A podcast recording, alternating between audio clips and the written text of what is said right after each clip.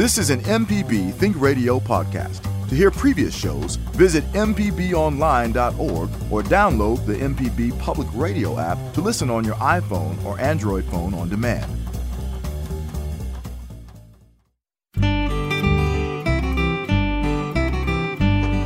From MPB Think Radio, you're listening to Creature Comforts. It's the show all about your animals and the animals around you. Kevin Farrell here with Dr. Troy Majure, veterinarian at the Animal Medical Center in Jackson. Today's an all pet day on Creature Comforts, so the doors to our pet hospital are wide open. We welcome all pet questions from the big to the small. Summer temperatures are creeping up, and some pets need extra attention as that heat settles in. So, we'll talk about keeping pets healthy during the summer sun. Also, if you've had any general wildlife experiences, call in and share. We love to hear those. Don't hesitate to join our conversation by phone or email. Give us a call. The number is 1 877 MPB Ring. It's 1 877 672 7464. Email animals at mpbonline.org. If you miss Creature Comforts on Thursdays, it repeats every Saturday morning at 6. So, good morning, Dr. Majure. Hope you're doing well this morning. Doing quite well. Thank you. Appreciate it. How are you doing? Uh, doing pretty good. Just got back from uh, a vacation. Went out to visit some friends of mine who live out on the West Coast. So it's always interesting to go to a different part of the country that you're not familiar with and, see the sights and that sort of thing. Uh, also, I'll say to any cat owners that think their cats are standoffish, if you go out of town for a week or so, boy, when you get back, they certainly aren't standoffish at all. He was uh, he was glad to see me and, and was probably paid me more attention than he had in the last month or so. right, you know the personalities of cats differ. I've seen a few that when people come home, they kind of go like, "Hey, I don't even know you. I'm going to, you know, disown you for leaving me." Yeah. But that's the usual case. They're excited to see you, and I'm sure you give out some special treats, and that's always one of the things that they're ready for. I had run out of a particular cat food uh, the other day that I give them a small amount of canned food uh, to split between two large cats. They weigh about 15, 16 pounds. And uh, we were out of it, but the package came. We had to order it, and the package came, and I, that cat, the big cat, the older cat, sat there and looked at it at the box until we opened it up and gave them some. So they're they're pretty pretty adept and pretty smart. Well, you know the other thing, uh, how badly he's got me trained is that uh, my cat doesn't like what I call stale food. If there's food in his bowl that's been there for a while, he wants fresh food poured in there. Well, that's when when I'm out of town though I guess he realizes he's not going to get it so he better eat what's in his bowl because uh, usually when I come back from out of town the bowl is is uh, pretty much uh, empty. But uh, and he he required several doses uh, last night and I felt a little bit bad because the empty bowl because he had also had pulled a bag of uh, cereal off the counter and had gotten into that. So I don't know if he had a couple of bites of cereal. But anyway I I'm glad I I think a week is about uh, as far as I can go uh, and still keep him happy. So I was glad to see that he's uh, he's doing well. So great, great. All right, so Dr. Majure, summer is uh, settling in here. So let's uh, maybe remind folks about some of the things to keep in mind about uh, pets and the summertime. not only humans need to stay hydrated, but our pets do as well. Absolutely, and we've already seen probably two cases of heat exhaustion, heat stroke this spring, summer. I guess it is summer now. So humidity plays a big role in this, even though we haven't had, you know, the temperatures in the 95s and up. Uh, the main thing, like you say, is hydration, and know the limitations too. If you're out playing frisbee or out at the reservoir uh, with your dog, you need to be aware that even though they may be going in and out of the water, this sort of thing, they can still have heat exhaustion. So make sure they have plenty of water, and as a rule of thumb, obviously they need shade and uh, a place to get out of the sun. Um, are there signs that we can see, maybe uh, symptoms of uh, of our pets getting overheated? Usually, usually would be increased respiration. Uh, uh, panting, of course, is one way that uh, dogs, especially, are able to dissipate heat. I've often said that cats are a little strange. How many times have you seen a cat running down the street when it's 95? uh, they they're they're going to find a place to get out. I'm talking about outside cats, mm-hmm. obviously, mm-hmm. but um, they're going to find a place to to go to get out of the sun. And uh, whereas dogs, a lot of times, they just keep going, and uh, then you can get into a serious situation as far as heat exhaustion or heat stroke. Uh, cars, it goes without saying that even uh, in fairly low temperatures like 85, that sort of thing, it gets pretty hot in that car uh, if you leave the uh, animal unattended. So this is something that we really need to be very careful with. And uh, dogs are lost every year, uh, uh, especially dogs lost every year from being in a car that's closed and get too hot. This is Creature Comforts. It's an all pet day today. Our phone lines are open, so if you have a question for Dr. Majure, give us a call at 1 877 MPB Ring. It's 1 877 672 7464. You can email animals at mpbonline.org. So, as you said the, about the parked vehicle, and I would say even if you kind of crack the window, roll the window down to let a little bit of the heat out, it's still a dangerous uh, situation. So, it's best to just not, you know, if, if you, if you leave the vehicle, your pet should not be in there no matter what, I guess.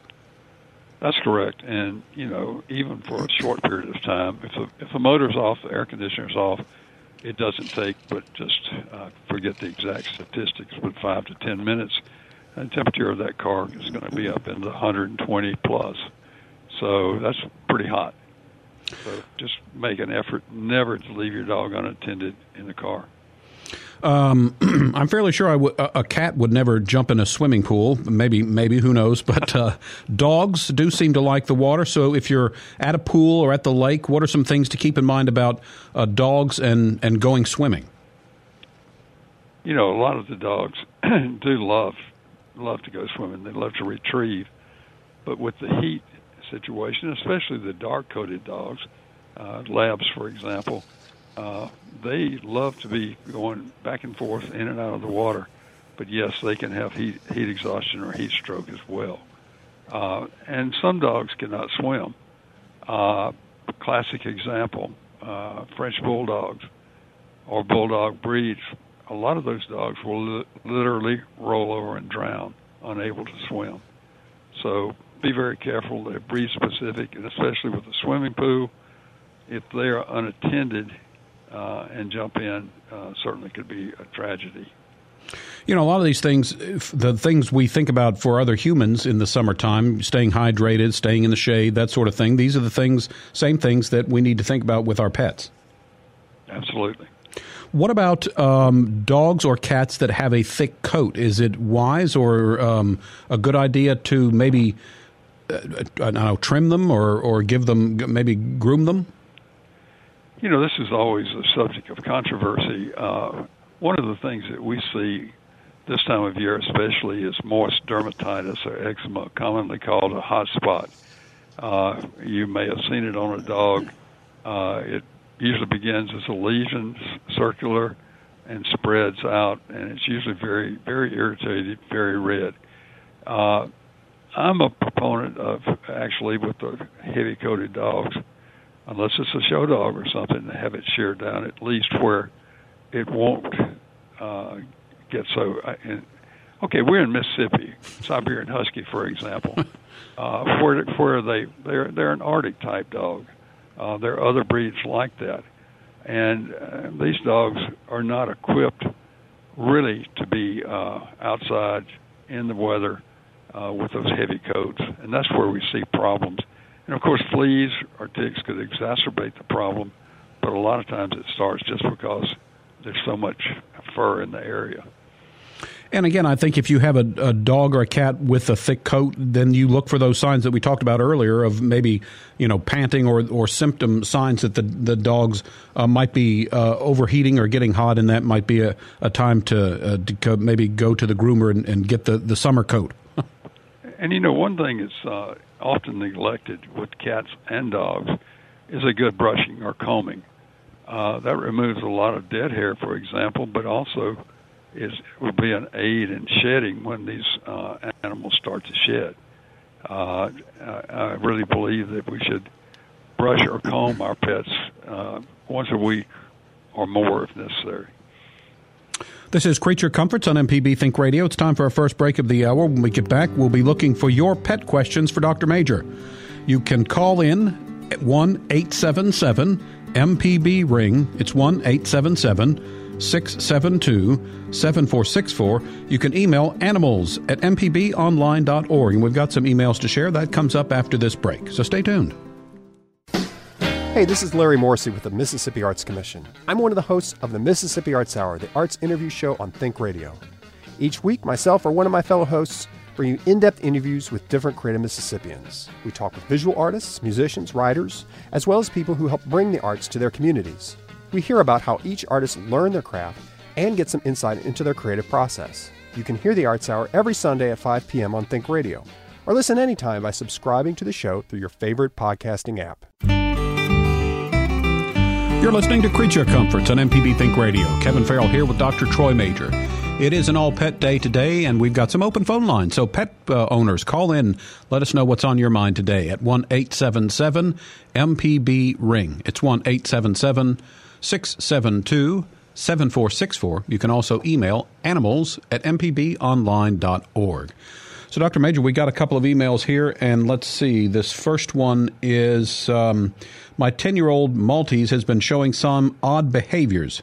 He wasn't too well trained to begin with, but now it's like what training he did have has gone completely by the wayside. He's begun to go to the bathroom in the house, becoming excessively needful of attention, barking more, chewing on wires in his leash, won't walk on the grass to go to the bathroom, and is very hyperactive. Would we need to take him to a doggy therapist? Gosh, that's that's a great question. My my thinking is this: first of all, if you haven't done it, get him into your veterinarian and have him checked over closely, everything from teeth to tail. Uh, probably have some blood work done just to see if there's any changes.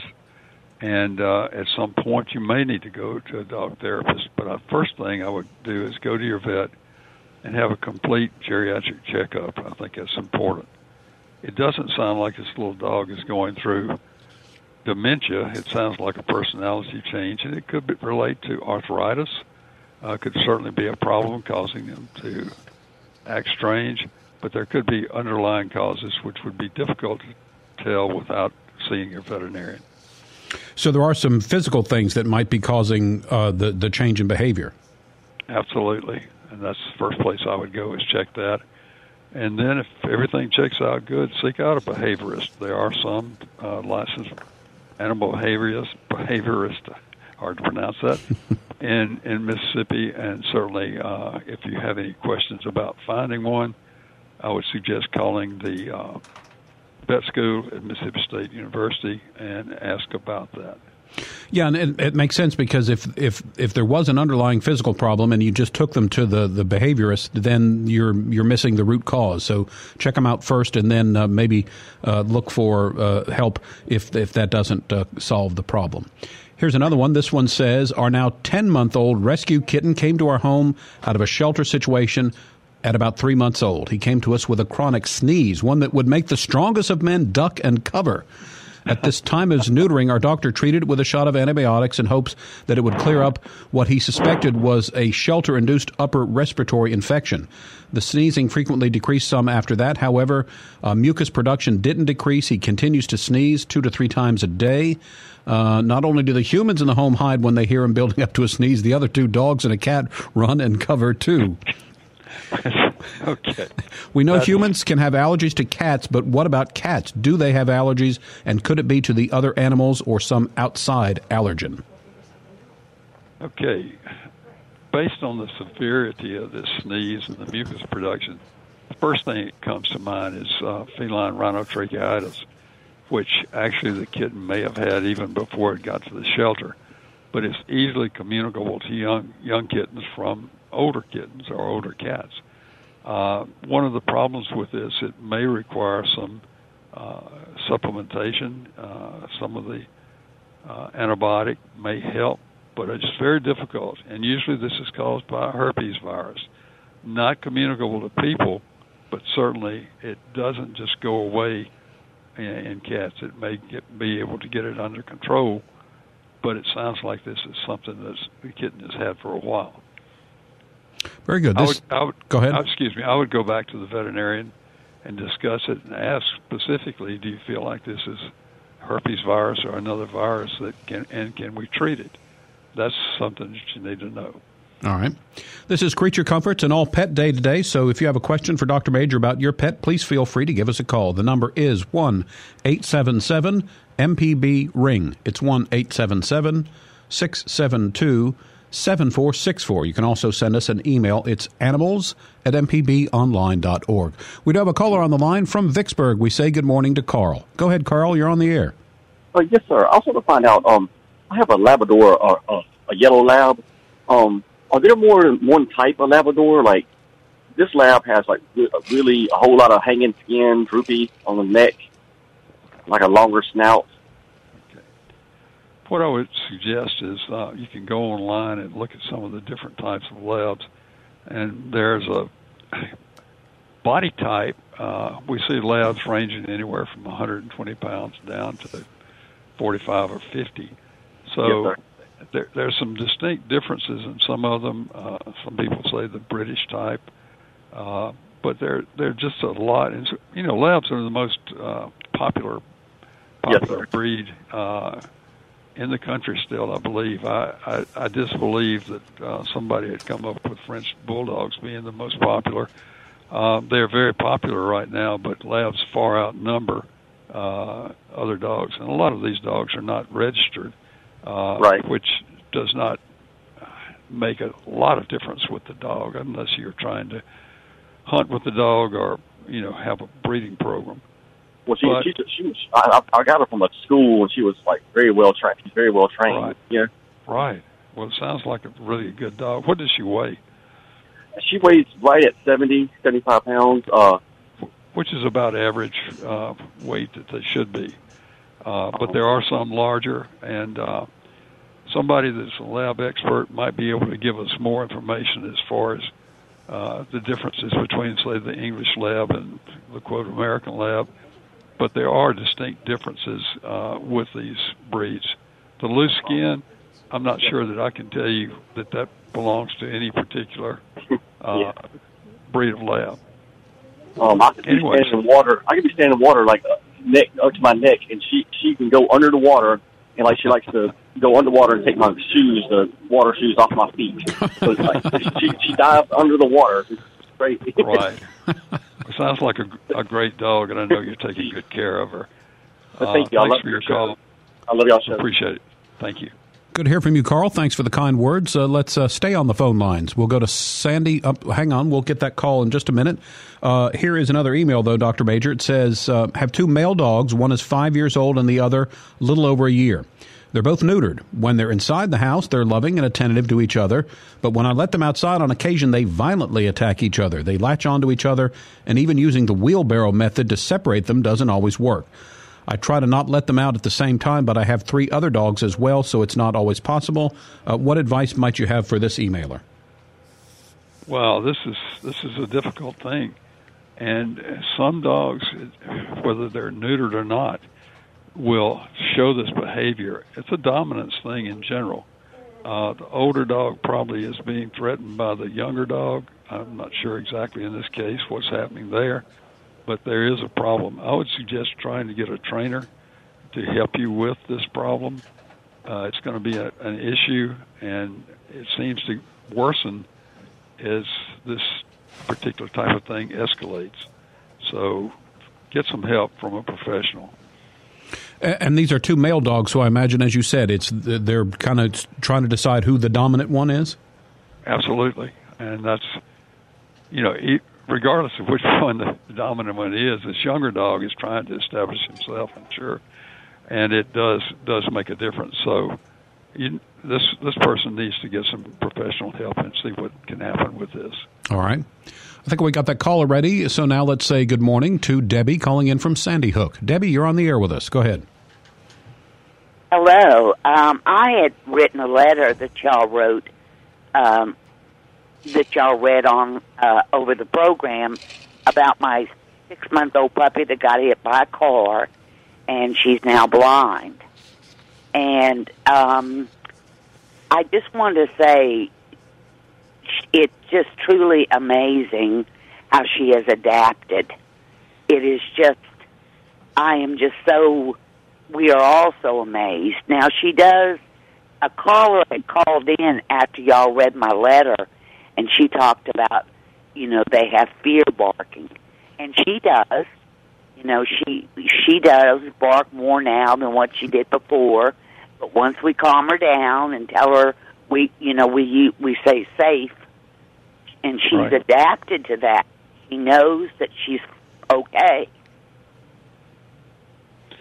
Well, that's pretty amazing. And uh, how how old is she? You said six months when she got hit hit by a car. Yes, sir. Yes, sir. It, it happened a couple of months ago, and uh, we took her to the vet, and there was nothing they could do as far as her Right. eyesight. The trauma was so severe, but um, she it is it is amazing, Doctor Majure. I just want to stress to people don't think their quality of life because we were concerned with that in the vet. Uh, we used uh, Dr. Schilling in Franklinton, and I am here to tell you the quality of life is wonderful. Great. We sure appreciate a follow up that you've given us on this, and uh, just to show that with care and love, and uh, just some time, that this dog has done really, really well. So thanks for your call back. I appreciate that. Yeah, thanks, Debbie. Well, Good. thank you, Doctor. I also I was curious. Can I ask one question? Sure. Sure. If I have flea medicine for a twenty pound dog, but I have a forty pound dog, can I use two twenty pound? Yes. okay. That's, okay. That should I be a, that should be a, should be adequate. It depends on the type, and just always read. But if it's it's for up to twenty pound, you should not have any problems using two of the twenty pounds on that forty pound dog. Okay, I didn't think Okay. I would, but I wanted to check, and and I Right. am curious to know why is it the cats? You know, it says all over it, "Do not use on dogs." Why is their fleas different? Maybe it may be the concentration of the uh, medication, and it depends on which brand you're using. But that would be my guess. Would be the concentration is different on the cat and dog, and that's the reason they label it Oh, like I- that. Oh, I always be well, careful if you're using always be careful if you're using something for a dog on a cat and usually it says be careful or not to so that's the main thing okay anyway thanks for your call we appreciate it Good to hear from you, Debbie. Thanks for the update. Uh, that's Debbie had uh, emailed in, and we read last uh, week that about her dog being hit by the car. So it's good to see that the dog has adapted. And again, that is kind of impressive and amazing. Uh, well, our pets can do maybe much more than we we ever imagined. Uh, we're going to stay on the phone lines because next we have got Chico who calls in from Oxford. Good morning, Chico. Go ahead. Hey, good morning, y'all. Uh, if Cassie might start barking here in a minute because we're sitting roadside and she's zeroed in on this big squirrel. The biggest squirrel in Mississippi is walking across the road. So. um, I, I called in the, the other day and asked Coach Charlie about um, installing a large uh, industrial grade, like a 12, 15 inch fan hanging down from behind the driver's side in the in my old 1992 Oldsmobile, which has no windows. And I wanted to be able to leave the car turned off for a long time. And he advised me about putting solar panels on the front to operate the fan. And the fan's for the dog; it's not for me. Um, my question is, what about that? What about if, if he has a, a large amount of industrial strength wind blowing on her and no windows in the car? you said you have you have no windows in the car No. okay i you know i guess the question would be yes that should be sufficient at the same time how long are you going to be leaving leaving this dog in the car Oh well, I would I would be with the car. Okay. It would just be, Okay. It would just be turned off. I understand. I think that would be sufficient. You've got solar panels to run the fan, which is I haven't got it remarkable. yet, but I'm gonna order them. okay. I think everything should be fine with that, okay? All right, I sure do appreciate it, y'all. All right. Thank you. Good to hear from you, Chico. It is time for another break. When we get back, we'll have more time for you to ask your pet questions of Dr. Troy Majure. The number to call is 1 877 MPB Ring. Our phone lines are open 1 877 672 7464. You can email animals at mpbonline.org. We'll be back with more, so stay tuned. I'm Josie Bidwell, nurse practitioner and associate professor of preventive medicine at the University of Mississippi Medical Center. On Southern Remedy Healthy and Fit, there's information you can use to help maintain a healthy lifestyle. Just search for Southern Remedy on your favorite podcasting app.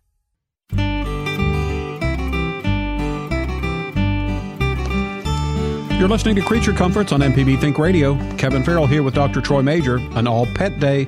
We're looking for your pet questions. Got some open phone lines. Been a slow day, usually a little busier on pet day, so maybe our pets are doing well as we roll into summer. But if you have a question for Dr. Majure, you can give us a call at 1 877 MPB Ring. It's 1 877 672 7464. You can always send an email to animals at mpbonline.org. Here's another one, Dr. Majure, an interesting question. This one says I have a lovely yellow dog of indeterminate heritage. I'm curious about her genetic makeup. Are there commercially available dog DNA tests uh, that we can sometimes get for humans, and are they accurate, uh, and is one preferable to any of the others? Well, it's a great question, and people often are concerned about the heritage of their dog. I would say that in general they're uh, pretty accurate, especially for the larger portion of the DNA. There may be some controversy about others. Uh, actually, had a person in yesterday with a miniature poodle, and they had done the DNA test, and uh, I think it was 51% poodle and then it had several other breeds mixed in with it. Even though this was supposed to be a purebred poodle, uh, I think it had maybe some pit bull in it, and the dog doesn't look anything like a pit bull; looks just like a poodle. So I would say that they're fairly accurate. There may be some that are more accurate than others, and they can be uh, purchased online as far as the test. Uh, they're not terribly expensive now. I think less than less than a hundred dollars, probably more in the seventy-five dollar range, and uh, are simple to do. You send it off, and you get the results. All right. Uh, here's another one. This one says, "I have an evil cat. When we got her, she was re- uh, she was rescued as a feral kitten. She bites and scratches anytime we try to pick her up, and man, can she do some damage." Don't get me wrong, we love our evil cat and she seems to love us. Except for trying to pick her up, she's mostly well behaved and we enjoy her company and personality. She wants us to pet her, which we do for very short periods of time, but she keeps us in line because if we pet too long, she'll give us a good bite. Uh, we've come to accept her prickly personality, enjoy her company mostly from a distance. The problem is that we cannot bring her into the vet for basic care. She got her first round of shots when she was a kitten, including rabies, and has been spayed, but since then, if we try to pick her up, our uh, hands are shredded and try to shoo her into a crate doesn't seem to work either. She's too smart. Any ideas for trying to get this prickly cat to the vet? First of all, I would tip the vet off that you're coming in with her so they'd be prepared.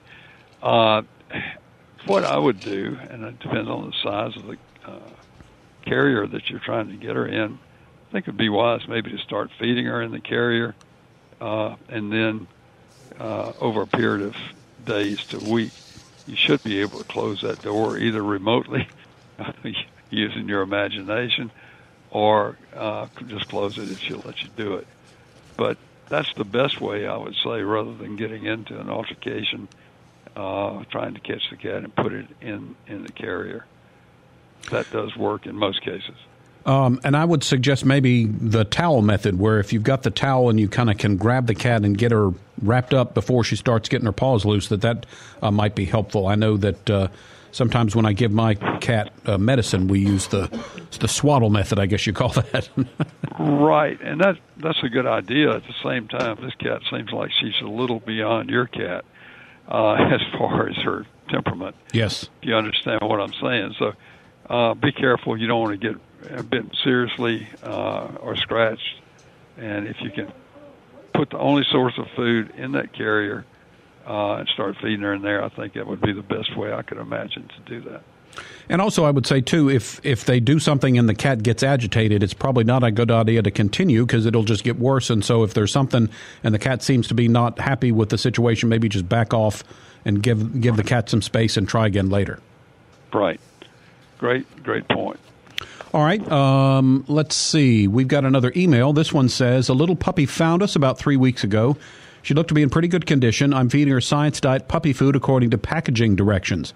She's a small mix with a really good sniffer. Every time I feed her, she gobbles her food down so quickly, she's actually gulping and coughing.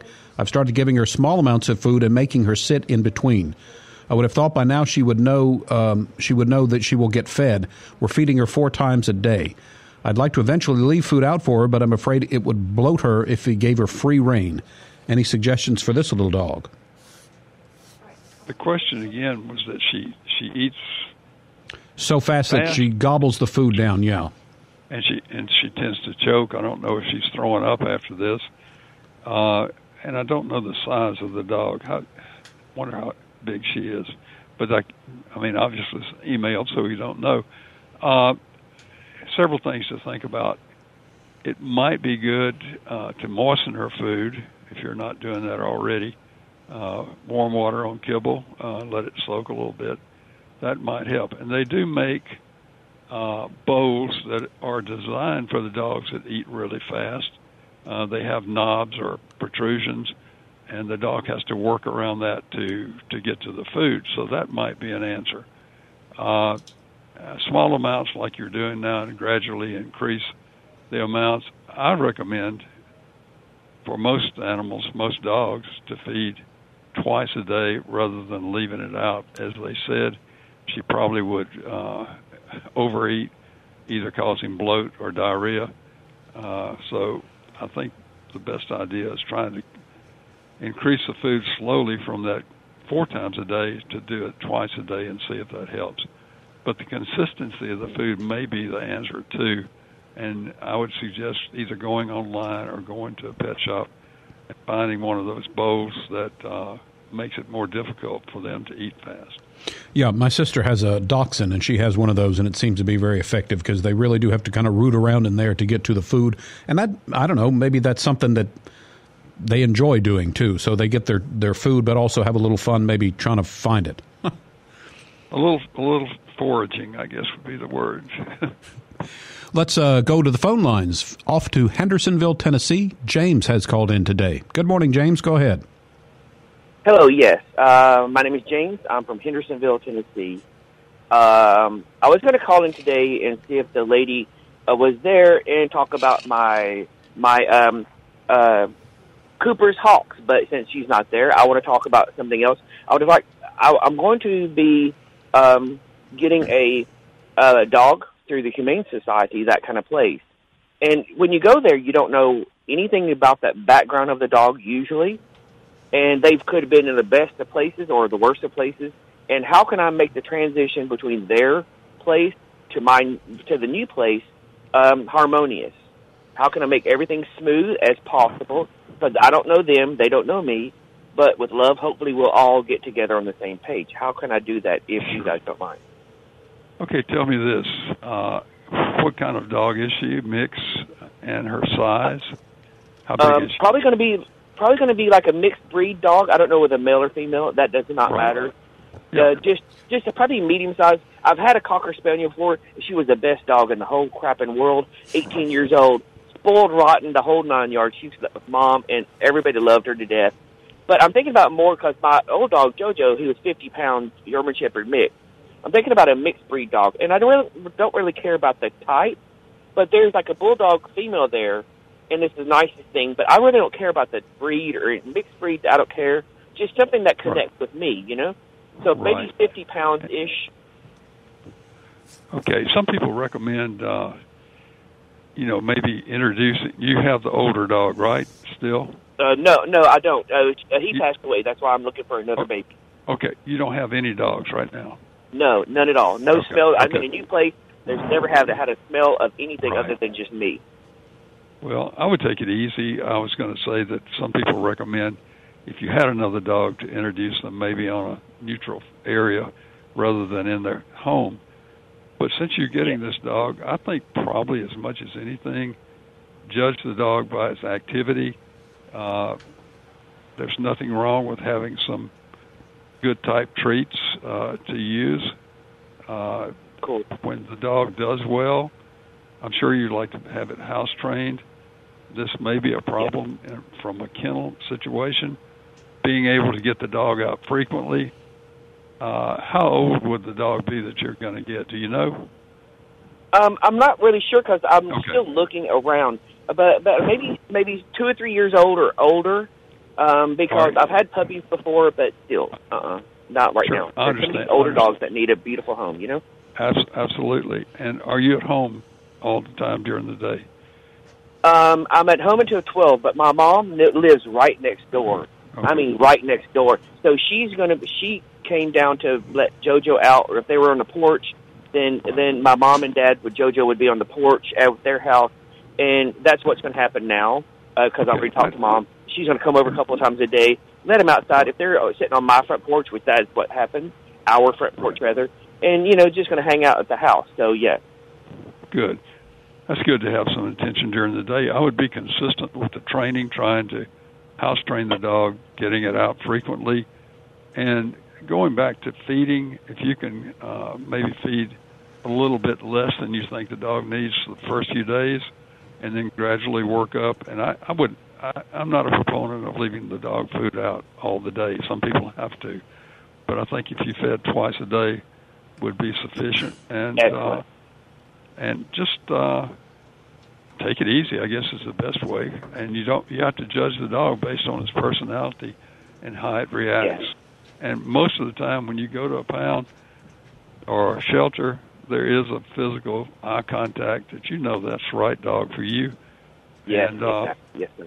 And that's what I would do. Just search for that dog, and uh, a lot can be learned. Who knows what the history is on most of these dogs? Sometimes we have an idea, other times we don't. So, just use your judgment. It sounds like you've been around some good dogs, and I have no doubt that you can do well with this. Thank you, sir. All right, I hope, James. hope you guys hope you guys have a beautiful rest of the day. Okay. Thank you very much. Thank you. Bye bye. Take care. Thanks, James, for your call. Let's get one more email before our next break. This one is What do you recommend for flea control on outdoor kittens six weeks old? Most products I've seen say do not use on cats under 12 weeks. Excellent question. And of course, the kittens are outside, and they will be reintroduced to fleas. Obviously, if you use something topically, uh, there's an old preparation. It's got pyrethrins uh, called Adams Flea Spray, and I think you can use that on kittens in that age. Uh, rather than soaking the kittens down, a lot of times I recommend taking a cotton ball and spreading it over the areas where you see fleas. But this can be done. Uh, this can be used daily almost if you had to. All right, very good. Let's uh, take our last break for this hour. Uh, it's an all pet day today. Dr. Majure has been answering your pet questions all hour, but there's still time if you'd like to work in your phone call. The number is 1 877 MPB Ring. Our phone number is 1 877 672 7464. You can always send an email to animals at mpbonline.org. Back to wrap things up after this. Hello, I'm Dr. Nancy Lottridge Anderson, president of New Perspectives, a fee only financial advising firm and co host of Money Talks. For over 10 years, Money Talks has been answering your personal financial questions and sharing knowledge about money management. Money Talks can be heard Tuesdays at 9 a.m. on MPB Think Radio. Podcasts can be found on our website, money.mpbonline.org, or on your smart device's podcasting platform. You're listening to Creature Comforts on MPB Think Radio. Kevin Farrell here with Dr. Troy Majure. It's an all pet day. Dr. Majure's been ready to answer your pet questions throughout the hour. Still time to work in a phone call if you hurry. 1 877 MPB Ring. It's 1 877 672 7464. You can email animals at mpbonline.org. Uh, this one, Dr. Majure says, I've been locking a little outside cat in my garage at night to protect her from some predator, probably dogs, that killed two other cats in my yard. I'm trying to get her to become an inside cat, uh, but in the meantime, I worry about how hot it may get in the garage. How high can the temperature go before I have to leave the garage door open so she won't get too hot? And then also any tips that would help transition an outdoor cat into an indoor cat. How old did they say this cat was? They said it was a kitten. Uh, or young cat. Yeah. It just says little outside cat, so I would imagine Okay. that it's a, a young, younger cat. Yeah. I suspect so. Well, you know, if the garage is enclosed, I would say that probably just, you know, I don't know how hot it gets in that garage, but probably if it got over 90, probably would be wise. And I would provide a fan for this cat just to circulate the air. Uh, as far as bringing it inside, uh, first of all, I don't know if there are other animals inside, but I would confine it to a small area. Make sure that it's learned to use a litter box in the garage if possible. Most cats will go to a litter box if it's available, and maybe confine the cat uh, kitten to a one room with litter box, water, and food until it's more comfortable in the house. That would be my suggestion with that. Most cats adapt pretty well doing that, especially if it's a kitten that you can or cat that you can pick up or pet. I think it would be wise to get it on inside. All right, let's uh, head back to the phones and off to Fannin we go. Joey has called in today. Good morning, Joey. You're on the air with us. Hey, good morning. Thank you. Uh, I have two questions, and they're around bats and cats. Uh, I have a. I live out in the Fannin area in Brandon, and I have some a carport. And I've got some bats up in the kind of the, the gable vent area, and didn't know if they would be hurting anything. Should I have them moved? Uh, last year I had about two. Now I've got about seven up there. All right, that's that's that's a great question. What do you do? First of all, they produce a fair amount of feces or guano, uh, so that can be an issue there. Uh, and it sounds like you're building a colony. There's no way that they're getting inside the attic or anything like that, are they? They just No, there's a there's a vent, there's a screen, so the screen stops them. But they but they're uh, I guess they would if I didn't have the screen there. Right. Well, that's good that you do. You know, bat removal is fairly expensive. Uh, uh, there may be somebody that can tell you what you could do to, to kind of deter them from being there. Uh, as far as rabies and this sort of thing, chances are very slim. There was one case, I think, a couple of years ago, though, where a cat did contract rabies from a bat. Uh, I guess the bat was on the ground and the cat was playing with it and got bitten. So there is that possibility. It's rare, but something that if you have outside animals, they need to be vaccinated anyway for rabies and other uh, diseases. So, and I'm sure yours are. So the question is, uh, there's uh, there's a company called Critter Catchers. I believe that's right. They could advise you or help you and uh, they've been in business for a long time. So you, I don't have the phone number, but you might look that up and give them a call. Sure, I can look that up. And then the thank you for that. And the last question is, I have a, a little I have three acres. There's a barn in the back, and uh, there has been a, it looks like a, a pair of cats that had kittens, about seven kittens, and they are starting to starting to see them around. Is there anybody I can call to come catch the cat and the kittens and take them somewhere, maybe? I would give a call to one of the uh, shelters, either just for example, Mississippi Animal Rescue League, or maybe I don't know where you live, which part of uh, area, but uh, you are in Jackson area. Yeah, I'm in I'm in the uh, uh, Brandon Fannin area off Highway 471. Okay, right. Side. Okay. Yeah. Right. Uh, you could call Webster Animal Shelter and talk to them. They can provide live traps where you could trap these cats. Uh, if you were planning on maybe keeping those adults, you could trap them and spay and neuter them to try to cut down on the uh, reproductive cycle. They can produce a lot of kittens. I think you said you had six or seven there. Yeah, And that's these seven. these when they get uh, six months old or somewhere in that range, they can start having kittens. So it, you need to need to cut this off as best you can. But if you give them a call, they can uh, loan you, uh, I believe, a uh, live trap, which would help to be able to do that. Okay. And who uh, was the who was the, the last animal shelter? You, you say Webster? Webster. That's in Madison. Okay. Webster. All right. Okay. Uh, thank you so much. It's helpful. Thank you. You take care. Thanks, Joey, for the call. Let's go on next. Uh, well, hold off on that. Uh, here is an email that says Our six year old cat was diagnosed with asthma about two years ago. The vet told us about treatment options. We decided to start with a puffer, a device that fits over our cat's nose and mouth and delivers medicine. Prescribed to be used twice a day. We did so for a week or two, but no noticeable change in the number of attacks per day. My question is this Can we expect the puffer to work like an inhaler works in humans? For example, for acute relief, or does the medicine need to be administered regularly over a long period of time before we see some significant reduction in the asthma attacks?